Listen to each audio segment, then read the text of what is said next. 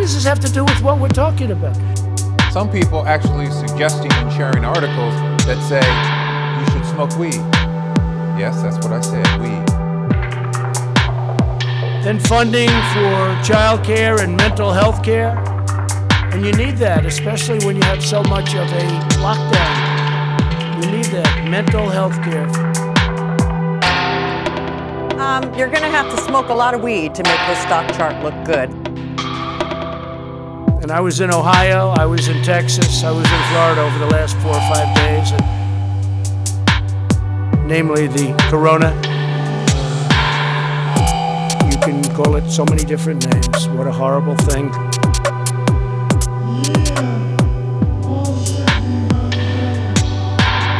What does this have to do with what we're talking about? Namely the corona. You can call it so many different names. What a horrible thing. Now, these caveats don't mean you should ignore the study. It just means we need more research before we consider the findings as proven or fact. What does this have to do with what we're talking about?